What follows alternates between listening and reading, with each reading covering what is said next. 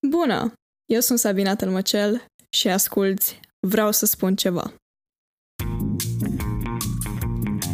Te-ai întrebat vreodată cum e să străbați o țară străină cu bicicleta sau cum e să urci pe o munte care nu se află pe meleagurile noastre?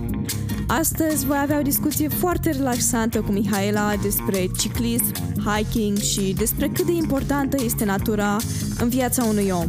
Așa că te invit să te relaxezi împreună cu noi. Dragilor, și bine ați revenit la un nou episod din Vreau să spun ceva. Astăzi am lângă mine o persoană extrem de implicată și care are o conexiune foarte frumoasă cu natura. Astăzi este lângă mine Mihaela Gărleanu, director executiv la Organizația Națională Cercetașii României. Ce mai faci, Mihaela? Salutare! Uh, sunt entuziasmată de proiectul tău și cu ceva dor de natură după toate lunile astea. Dar uh, bine, mulțumesc pentru invitație. Și eu îți mulțumesc că ai avut timp să vii aici și să ne povesti, adică o să ne povestești despre experiențele tale. Și acum poate lumea nu știe ce presupune să fii un director executiv. Ai putea să le explici? Da, mai ales uh, ce înseamnă să fii un director executiv la cercetaj, cred că asta e cumva uh, neclaritatea pentru, pentru mulți, pentru că se știe că cercetășia e o mișcare voluntară în care implică cumva mii de, de persoane care fac voluntariat. Și atunci zona asta de management a organizației este poate mai puțin cunoscută. Există un birou executiv al organizației care asigură, practic, partea de management a structurii. Este o echipă micuță într-un birou la București care se ocupă de partea mai birocratică a organizației, astfel încât toate lucrurile să fie în siguranță pentru copii, astfel încât să avem finanțări, să putem face noi proiecte, să fie o organizație una care respecte legea și îi la curent cu toate lucrurile. Tot din partea executivă mm, se managesc practic echipele de lucru de la nivel național, îi, practic tot ce înseamnă managementul unei organizații non-guvernamentale. Și cum ai ajuns să faci asta? Adică ai fost cercetaș când erai mică sau ți s-a evit ocazia? Um, o să-mi dor, adică o să rămână asta cumva pentru totdeauna în viața mea. Mi-aș fi dorit foarte mult să fiu cercetaș când eram mică. nu s-a întâmplat. Plecam într-o vacanță. Așa s-a întâmplat să devin uh, director. Plecam într-o vacanță și am văzut uh, mi-aduc aminte perfect, am văzut apelul ăsta, era un apel public pentru director executiv la cercetaș. Știam despre cercetaș și era așa un wow pentru mine ceea ce însemna cercetășia. Mi se părea așa că e o chestie fabuloasă la care uh, nu neapărat uh, poți să ai acces. Și am citit atunci apelul de angajare care era public, după care am intrat pe site și am citit uh, principiile cercetășiei și a fost ca o oglindă, deci atât de tare m-am regăsit, așa de mult corespundeau principiile mele de viață cu ce se întâmpla la cercetaj, încât îmi aduc aminte că era să ratez avionul pentru că am stat să fac aplicația atunci. Înainte să plec, că știam după aia că nu o să mai am acces și o să fie complicat.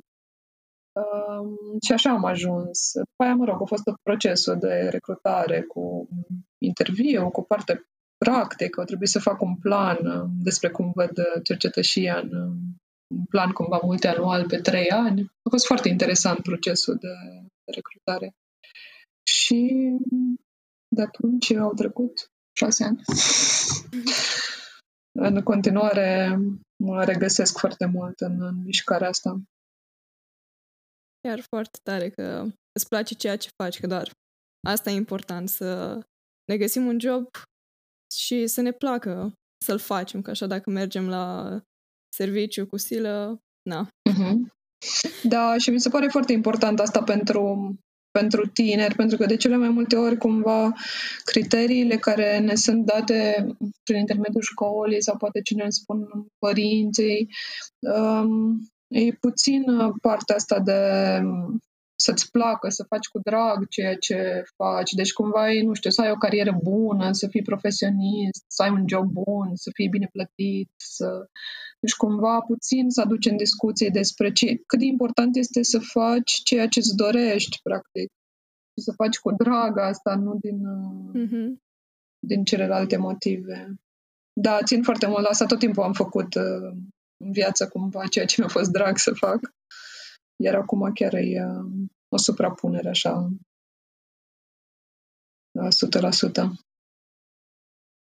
Și cum am zis la început, am văzut că ai o pasiune foarte mare pentru natură și o conexiune foarte frumoasă. Faza asta cu natura a început odată cu cercetășia sau a fost ceva din copilărie? Uh, nu chiar din copilărie, dar na, cumva de undeva din adolescență am început să, să merg la munte, să fac trasee, deci cumva e mult înainte de, de cercetaj. Mi-a fost super dragă tot timpul natura, dar uh, în mod cert, odată cu venirea mea la cercetaj, am avut și mai mult timp să explorez partea asta și acum au fost mult mai multe oportunități sau cadre în care am putut să să experimentez și mai mult din, din partea de natură, dar era și înainte. E unul din principiile mele de viață. Partea asta cu natura și țin foarte mult la, la el și cred că natura ajută foarte mult într-o dezvoltare echilibrată a, a copiilor, a tinerilor, a adulților, a oricui. Cred că viața natură și petrecerea timpului în natură ajută foarte mult. Când te duci, nu știu, într-o expediție, să zicem, ce simți când vezi peisajul ăla și simți adierea vântului? Wow, sunt, sunt o mulțime de lucruri. Odată e un sentiment de libertate. Mă rog, sunt două componente, poate important asta care la mine se distingă suficient de mult. Odată îmi place să merg în natură pentru partea de drumeție și cumva, deci, mersă pe jos. Uh, și odată îmi place să merg foarte mult în natură cu bicicleta. Sunt uh, două experiențe diferite și ca pregătire și ca ceea ce simt. Um, e un sentiment foarte mare de uh, libertate în natură pentru mine și de conexiune foarte, foarte puternică cu mine și de echilibru, așa, în care practic simt că, nu știu, sunt lăsate toate grijile deoparte, toate gândurile, toate astea și o conexiune super puternică cu sunetele care se aud de natură, cu aerul curat, cu tot ce simți într-un cadru natural. Am văzut că faci foarte multe hiking-uri și am văzut și în alte țări. Cum este? Adică eu n-am mers niciodată în altă țară să urc pe munte. Am rămas încă în România. Um, da, am avut tot felul de experiențe și, și în afara țării, nu foarte multe pentru partea de hiking. Am avut o călătorie cu bicicleta mai lungă în afara țării. Pentru partea de hiking am avut cumva, cercetășia mi-a oferit practic oportunitatea asta. Am fost și am vizitat uh, uh centrul cercetășesc de la Kanderstein și atunci am făcut uh, tot felul de trasee în uh, Alpii elvețieni, nu foarte complicate sau dar uh, foarte diferit. Atunci când vezi Matterhorn în fața ta, uh, lucrurile sunt un pic diferite. A fost o experiență foarte puternică asta pentru mine și mi-a rămas foarte mult timp. Și acum, de fapt, e poza mea de profil de ani de zile. Experiență foarte puternică și s-a scris foarte mult despre ce înseamnă să ai un vârf din ăsta foarte înalt în față. Nu m-am gândit niciodată să am o experiență din asta greoaie fizic, să urc, să escaladez un munte de 8000 și ceva de metri, dar um, e fabulos să fii acolo la baza lui și să vezi câtă imensitate există în, în natură. Ce ajută mai mult în afară este că infrastructura e mult mai, uh, mai dezvoltată ajungi cumva mult mai ușor uh, la de unde încep punctele de, de traseu, sunt foarte bine marcate, sunt foarte detaliate, adică ai informații cumva foarte detaliate. La noi sunt cât, câțiva munți mai umblați și pe, pe care noi știm și toată lumea mergem și sunt trasee marcate. și unele nemarcate corespunzător. Dar n-am investit foarte mult ca țară, din punctul meu de vedere, în tot ce înseamnă activitatea asta outdoor și se cunoaște din plin. Cred că asta e un, un aspect da. important. Ai văzut și oamenii din România și din alte țări. În alte țări oamenii apreciază mai mult natura și o explorează mai mult sau invers? Um, asta cu aprecierea nu știu, dar uh, cred că sunt multe țări în care ieșitul în natură e mult mai comun ca și activitatea de timp liber față de, de țara noastră. Cred că noi ieșim foarte, foarte puțin în natură. Mă uitam și acum cât de cum a fost perioada asta în care s-au dat tot felul de norme, restricții despre ce putem să facem. Au fost foarte puține care făceau referire la partea de outdoor, ceea ce e clar cumva că, practic, la nivel național nu luăm în considerare componenta asta ca fiind una firească în viața oamenilor și că avem nevoie cumva de niște limitări inclusiv în zona asta. Cred că în afară se iese mult, mult mai mult în, în natură și partea asta de hiking și de ciclism și toate astea e mult mai, mai dezvoltată decât la noi. Îmi aduc aminte, practic, de când eram elevă, nu știu, er, nu eram niște ciudați ăștia care mergeam pe trasee. Adică eram foarte puțini, odată ca să-ți faci, să ai o gașcă cumva cu care mergeai la munte, era, era greu și da, eram ciudații care mergeau la munte pe traseu, ce cort, ce, de, de ce faceți asta? Adică, nu știu, toată lumea mergea la terasă, făcea altceva, la biliard, era un vreme biliard la noi. Acum nu știu dacă mai este așa de, mai merg așa mult tinerii la biliard. Se jucau pe calculator, adică făceau, marea majoritate făceau altceva, ieșitul în natură nu era, și nici nu era nici nu primeam o educație la școală pentru, pentru asta. Nu era recomandat să ieșim în natură sau excursiile erau toate cu autocarul, mergeai, vizitai, nu știu, niște puncte și urcai înapoi în autocar și cam atât. Asta însemna excursii.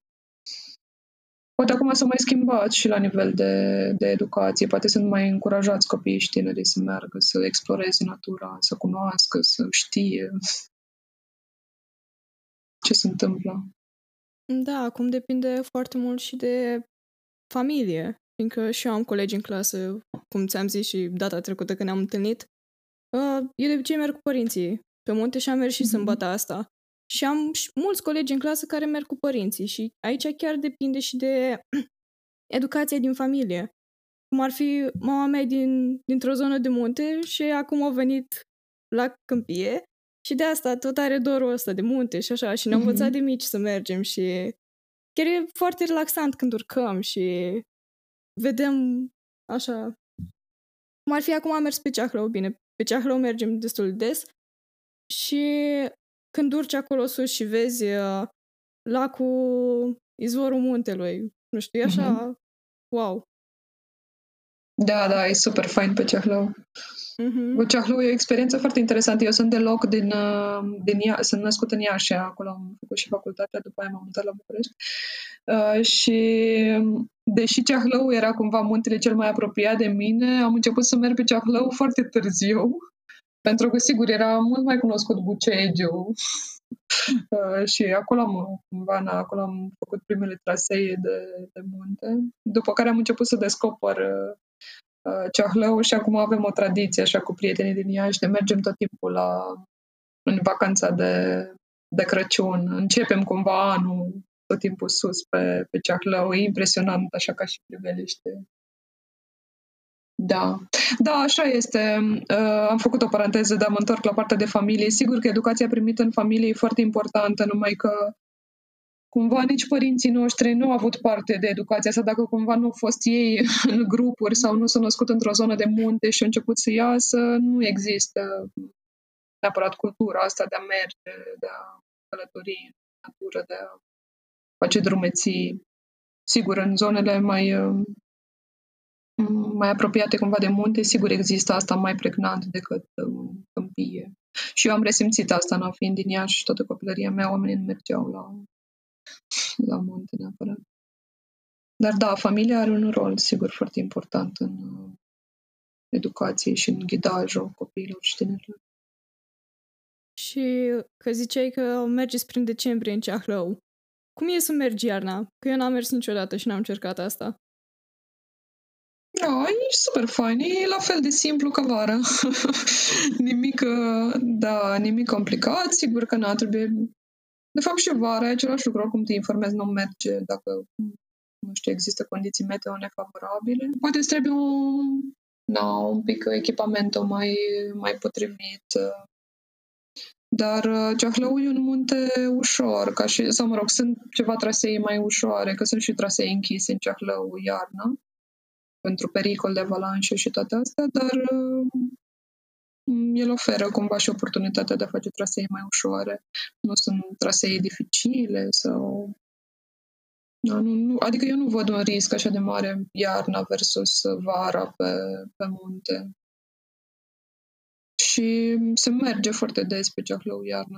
Pe câți munți ai urcat din România? Ai reușit să-i atingi pe toți? Uh, nu știu pe câți nu m-am gândit niciodată. Oricum sunt foarte mulți, sunt foarte mulți munți nemarcați sau uh-huh. unde marcajul este foarte deficitar. Uh, nu știu pe câți, dar am fost așa. Rodnei, Bucegi, Făgăraș, Retezat, Ceahlău. Am fost, na, de fiecare dată când am oportunitatea să am un weekend liber, eu sunt în natură. Foarte rar mă găsești în altă parte foarte rar găsesc un weekend în care să zic, mai poate mă odihnesc și eu și hai că weekendul ăsta rămân acasă. Îmi place foarte mult să, să merg în natură. Și cu timpul am început să... La început, e foarte interesant, la început aveam, adică cumva îmi doream mai mult să ajung pe vârfurile înalte, era mai important cumva punctul final. Cu timpul am conștientizat că explorarea și traseul și drumul este cel care e cel care îmi dă energie și cumva îmi face bine călătoria în sine și nu neapărat punctul final. Sigur că e fain să ajungi, mai ales pe vârfurile astea înalte, dar e foarte interesant drumul și ce se întâmplă pe, pe parcurs. Acolo, practic, treci de limitele tale, că uneori, sigur, nu mai poți, adică mai ales pe traseile lungi sau dacă mai, nu știu, mai nimerești o vreme nepotrivite sau dacă e un hike pe mai multe zile, ai bagajul foarte greu, na, sunt tot felul de situații, dar ales momentele în care îți depășești cumva propriile limite și mergi mai departe și să nasc tot felul de frici dacă sunt uh, animale sălbate. Deci, deci, cumva, călătoria în sine e foarte importantă. Cred că um, ar, e necesar să începi să faci um, trasee um, cu dificultate treptată, adică că e bine să nu te aventurezi pe un traseu din asta greu sau în care nici măcar nu ai loc uh, de cazare la, la o cabană, deci cumva să nu pornești pe un traseu din asta de 18 ore dacă tu nu ai fost niciodată la munte. Dar altfel nu cred că îți trebuie nu știu ce pregătire. Treptat te înveți, n-ai ca orice proces pe care dacă îl experimentezi, cumva după aia poți să crești în dificultatea traseului, cât bagaj poți să ai cu tine și toate astea. Dar nu cred că îți trebuie pregătire. Sigur, dacă vrei probabil să urci la 8000 și toate astea, sigur îți trebuie o pregătire super specială, dar uh, pentru traseile de la noi, de la munte, nu cred că îți trebuie. Da, dar tre- recomand să încep treptat, să, să faci trasee ca și, ca și dificultate. Dacă ține tot de pregătire, necesar cumva să ai un, uh, un echipament corespunzător. Adică, a, nu știu, nu, nu știu ce, eu nu, n-am fost niciodată adepta unui uh, echipament super performant ca să faci niște trasee de o zi sau ceva. Sigur, îți trebuie o pereche de bocanci sănătoși cu care să nu aluneci și să fie potriviți, dar nu, nu înseamnă că îți trebuie niște bocanci super scumpe care te gândești că nu ți permiți și că de-aia nu mergi la munte. Se poate urca, sigur, cu o pereche de bocanci normal, care au aderență cum și atâta. Ai făcut vreodată un uh, hike mobil, adică să te într-o zi, urcai, stăteai cu cortul, după aia iar mai urcai. Dacă am făcut, da, dar n-am cărat cort. dar da, da, am făcut. Super, noi, experiența de stat la cort e super faină și diferită față de mersul ăsta și de stat la, la cabană. Altfel te gospodărești, altfel faci partea de uh, alimentație și mâncare, practic ar trebui să ai la tine în funcție de câte zile vrei să stai mâncarea pentru toate zilele, ar trebui să ai uh, niște lucruri la tine dacă vrei să-ți gătești sau să-ți faci un ceai sau o cafea, un primus. E echipament diferit dacă campezi la, la cort. Acum hai să trecem la faza asta cu ciclismul. E o pasiune din copilărie? Nu. Am mers... Uh, nu, a fost foarte interesantă partea asta cu ciclismul. Credeam cumva, după ce mersesem foarte mult uh, și făcusem trasee la munte, că aia o să fie pentru totdeauna bucuria cea mai mare a acestei vieți. și că nu o să pot descoperi ceva care să ne uh, ofere la fel de, de multă energie. Partea cu ciclism a început uh, acum uh, vreo patru ani, cred. Când stăteam în Iași, mergeam cu bicicleta, era cumva mijlocul meu de, de deplasare prin oraș, mergeam la, la birou tot cu bicicleta. Întotdeauna mi s-a părut un mijloc sănătos de deplasare bicicleta, dar atât, cumva nu foloseam bicicleta și în alte scopuri, doar mă, mă deplasam cu ea. Și a fost super naturală reconectarea cu, cu bicicleta. Uh, eram în parcul Carol din, din București, mersesem cu niște cercetași um, pentru partea de pregătire a Festivalului Luminii. Festivalul Luminii e un eveniment care are loc anual când putem ieși din casă, în uh, cam toate orașele în care sunt uh, cercetași, în care um, ai un eveniment pe care cercetașii îl fac pentru comunitate și pentru redescoperirea lucrurilor mărunte. Uh, și am luat atunci o bicicletă de la o cercetaș, nu mai mersesem de nu știu, trei ani, cred că, cu bicicleta și a fost foarte puternică um, reconectarea cu, cu bicicleta și ce înseamnă echilibru pe bicicletă și libertate și toate astea. Și în maxim două săptămâni, cred că de la momentul ăla mi-am cumpărat o bicicletă. Nu cred că a durat mai mult de două săptămâni, deci cumva, mă rog, prima zi liberă care am găsit am mers și mi-am luat o bicicletă. Uh, după care nu m-am mai dat jos de pe ea. Pur și simplu. Deci merg cu bicicleta zilnic și ca mijloc de deplasare prin, prin București, la birou și peste tot unde am treabă, dar și ca explorare. Da, am început să merg cu bicicleta la munte, prin sate, prin vacanțe. Îmi place foarte mult. Nu știu, dacă te rog să nu mă întreb ce îmi place mai mult, hiking sau partea de, de bicicletă, pentru că nu, nu pot alege. Sunt două experiențe diferite. Nu am, deci nu pot alege. Îmi placă în egală măsură. Hai să vorbim un pic și despre faza asta cu bicicleta în oraș. Tu simți cumva o siguranță când mergi cu bicicleta în București? Fiindcă eu da. când mergeam la fratele meu, vedeam bicicliști așa, eu, eu nu știu. Adică nu sunt știu ce experimentată cu bicicleta, dar nu m-aș băga în traficul ăla. Da, mi-e frică. Um, am fost întrebată des dacă nu mi-e frică, mai ales în București, cu bicicleta, pentru că se știe așa că în București e trafic infernal și că cum mergi cu bicicleta. Este adevărat că nu avem peste de biciclete și nu, nu practic nu e un spațiu neapărat uh, sigur, dar uh, nu văd niciun impediment. Așa cum oamenii merg cu mașina, așa merg și bicicliștii cu bicicletele. Poate sunt tot felul, nu, poți să ai și experiențe neplăcute, dar nu am a, ești, atâta timp cât tu respecti legea și te încadrezi și semnalizezi și toate astea, nu, nu văd niciun impediment. Adică eu nu am avut nu știu ce situații sau... E foarte aglomerat, ceea ce sigur e foarte greu să te deplasezi, asta este adevărat, dar în rest cred că dacă tu respecti uh, șoferii din trafic și ei te vor respecta, e o chestie de reciprocitate. Dacă tu mergi pe stradă cu ură față de mașini și ai vrea ca toate să despară și să, să lasă loc doar ție și bicicliștilor, probabil că toate lucrurile astea ți se întorc. Dacă înțelegi că ești în da. trafic împreună cu ceilalți și că e important uh, să, să-i respecti pe ei, cred că și ei te respectă la, la rândul lor. De ce ați auzit cei din București? Puteți să vă duceți sigur că dacă sunteți pozitivi și respectați pe ceilalți, poate nu dă nimeni peste voi. Sigur nu dă nimeni peste voi. nu, chiar e o chestie de obișnuință.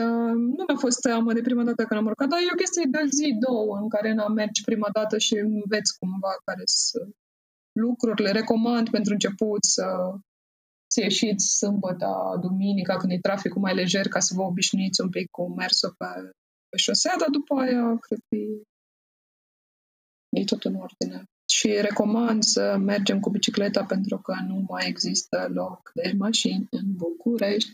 Hai să intrăm și un pic în natură cu bicicleta. Mm-hmm. Cum a fost primul tău traseu în natură? Ai, nici nu mai mi-aduc aminte unde am fost oare prima dată cu bicicleta. Interesant, nu m-am mai gândit la asta de mult timp. Am făcut așa multe lucruri cu bicicleta în ultimii patru ani. Cred că am început să merg aici, în, în apropiere, în pădurile din, din proximitatea Bucureștiului prima dată. Îmi place mai mult, sigur, să merg cu... Îmi place mai mult partea asta de explorat cumva natura cu bicicleta decât de strecurat prin trafic, în mod clar. Uh, și mă regăsesc mai mult în componenta asta de, de natură.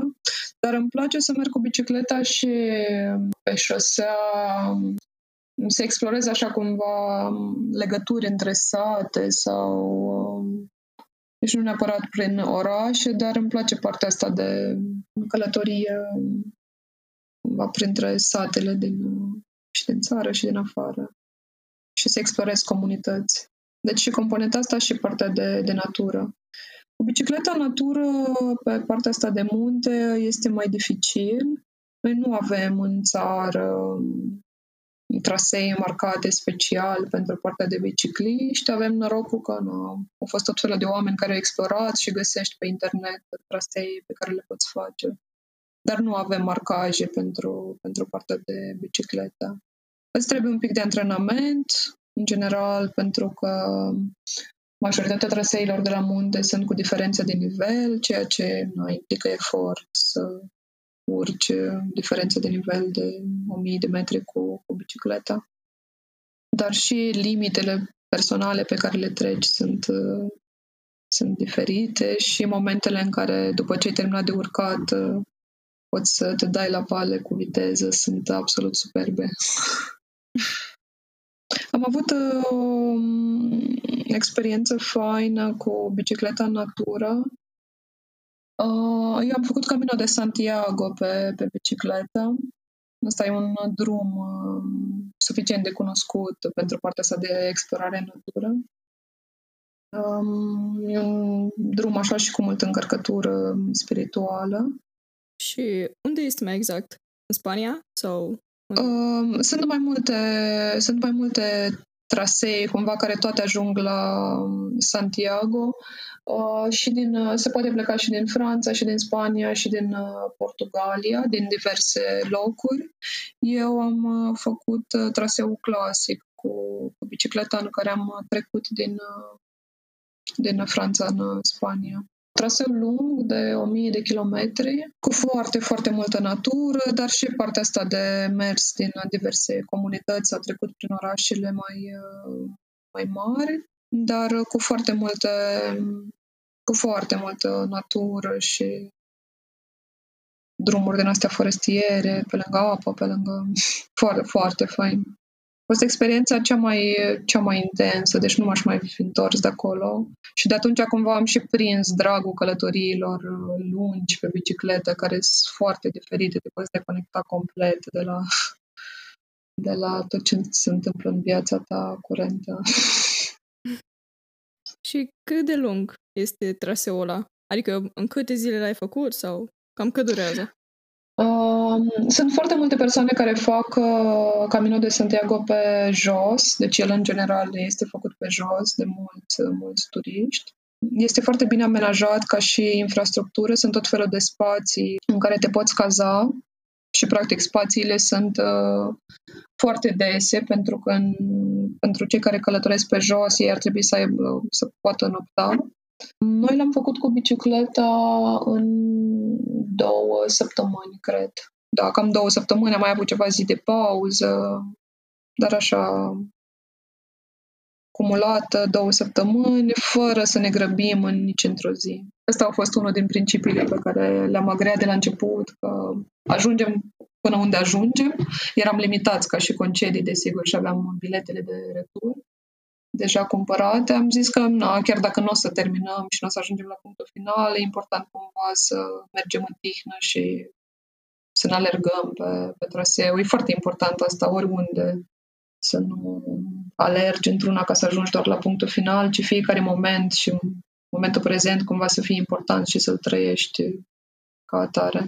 Deci două săptămâni am făcut o mie de kilometri cu o super mare diferență de nivel, nu știu, 7000 de metri, 8000 de metri. Știu că am zis atunci la final că uite că am uh, cumva am urcat Everestul în, uh, prin traseu ăsta, sigur, diferit, n că urcai și coborai, practic, deci nu am urcat până la un punct la 8000 și am coborât, dar în fiecare zi era cu multă cu mare diferență de, de nivel, trasee foarte diferite, na, drumuri forestiere, asfalt, pietre. Am întâlnit tot felul de, de cărări și cărăruțe pe Camino. Dar îl recomand.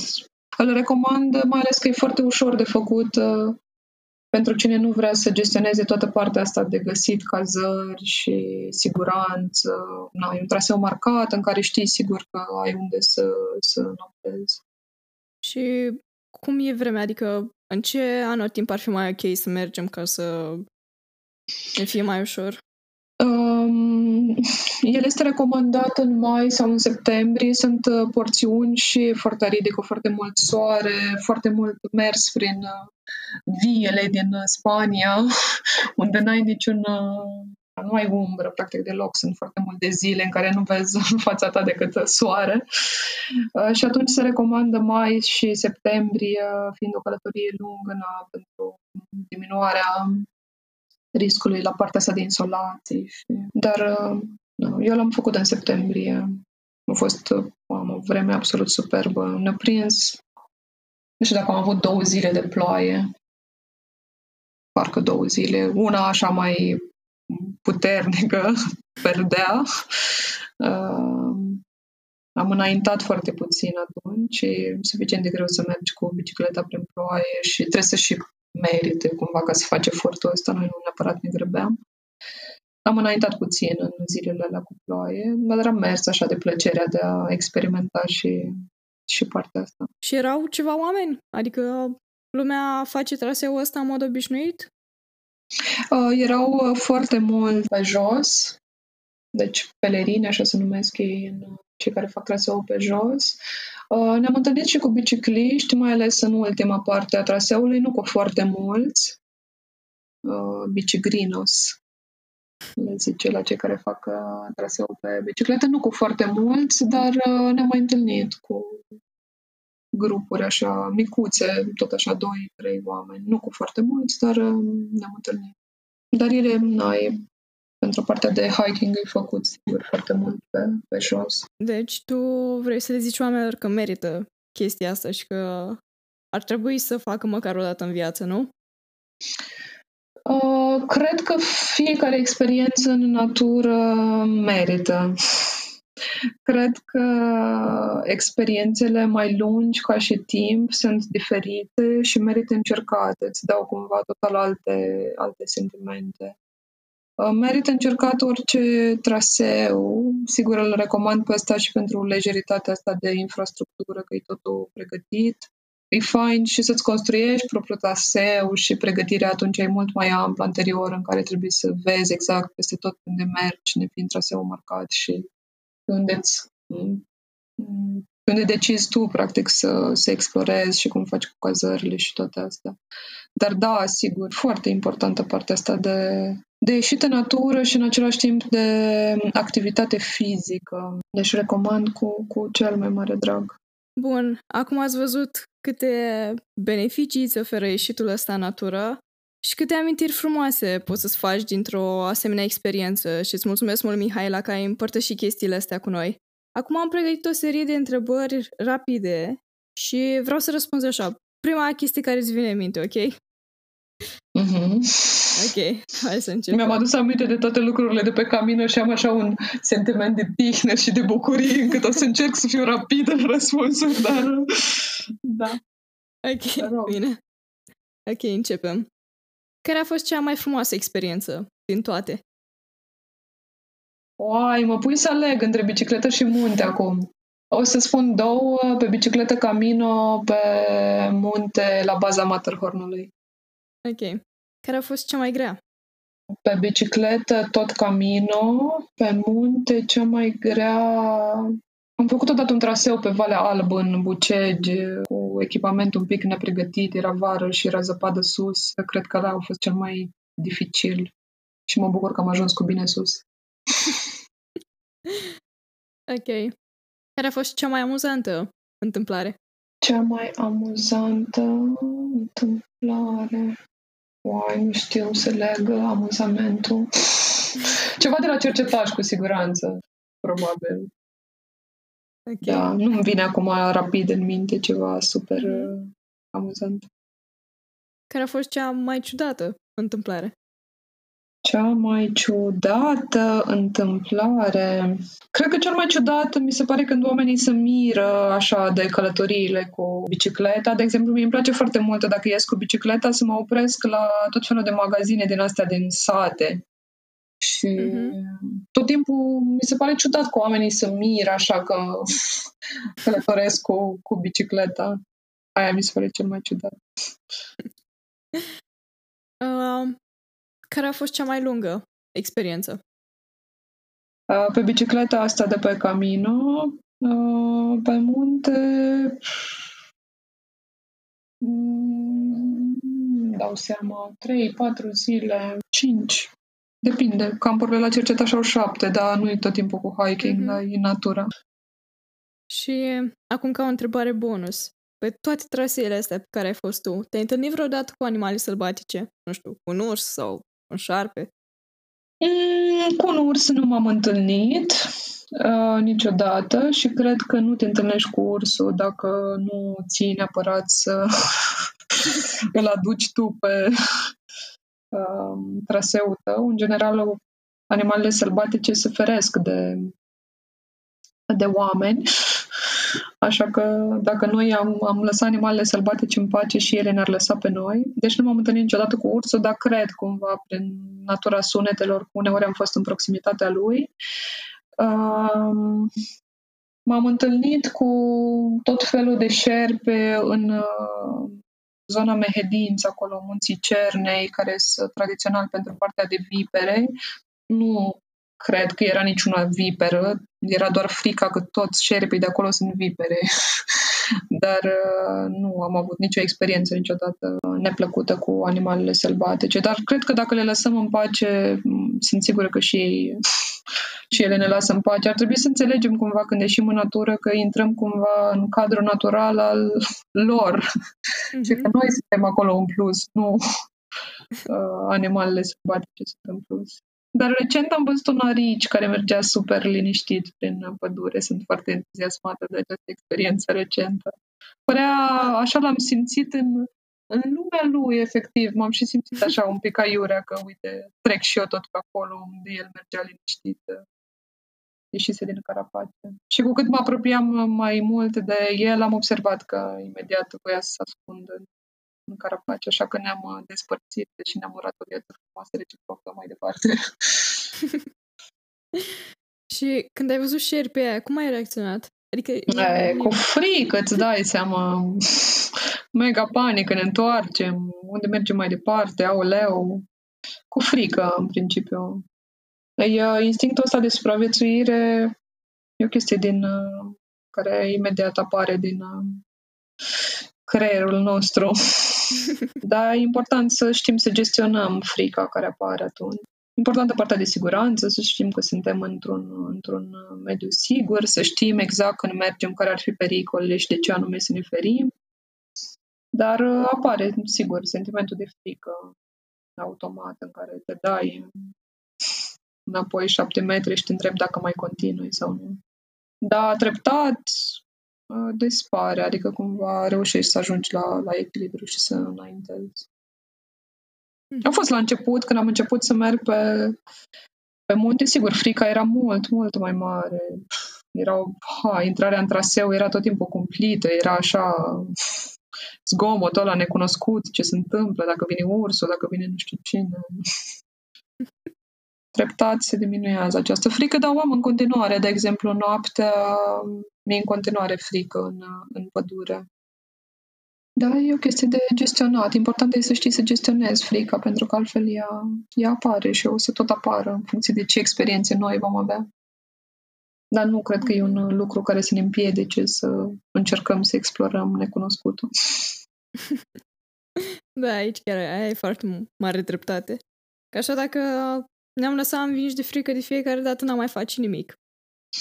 Da, Foarte să frică. știe că, în general, în zona de confort, că la e cumva limită, practic nu există procesul de învățare, că doar atunci când uh, ieși din zona de confort și practic cum ai diverse alte experiențe, există și, zona de, de învățare și de progres în, în toate, nu doar cu natura, în general, în, în viață. Deci, da, e necesar să facem asta, mm-hmm. să ieșim din zona noastră de confort dacă vrem să trăim mai multe lucruri și să experimentăm și să creștem și să învățăm lucruri noi.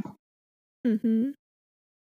Ok, am terminat cu întrebările acum și mersi că mi-ai răspuns cât de repede ai putut tu. Acum uh, văd că ne apropiem cam de sfârșitul episodului și vreau să te întreb dacă vrei să le spui ceva celor care ne ascultă, un sfat sau nu știu. Da, nu știu dacă neapărat un, un sfat, dar uh, recomand foarte mult uh, să ieșiți în natură. Cred că e un, uh, o conexiune cumva foarte puternică, partea asta de de cunoașterea naturii, de explorarea naturii, de a ști ce este în jurul nostru, de a vedea care sunt beneficiile naturii. Măcar mergeți odată să vedeți cum e și dacă nu vă place să-mi scrieți. Sunt foarte curioasă de, de, de, de ce nu v-ar putea plăcea în, în natură. Recomand, recomand super mult conexiunea cu natura. Mi se pare contextul care îți oferă posibilitatea să te întorci foarte ușor la tine și la conexiunea cu, cu tine, care e foarte importantă.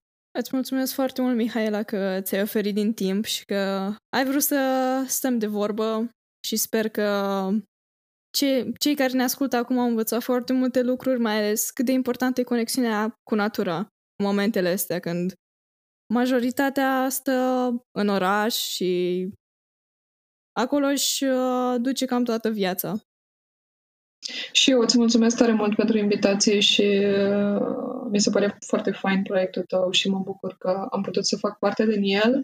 O să las o provocare la final, uh, să ascultați următorul episod din, uh, din proiectul Sabine în uh, Natura. Sper că o să acceptați provocarea și sper că o să ne trimiteți un mesaj să vedem cum uh, cum s-a simțit când ați ascultat asta în natură? Eu vă mulțumesc din tot sufletul că ați fost alături de noi și sper că v-am deschis o nouă cale spre conexiunea asta cu natura și sper să o descoperiți și voi treptat, la fel cum și eu am descoperit-o și Mihail a descoperit-o și alți oameni. Vă mulțumesc din nou și ne vedem episodul viitor.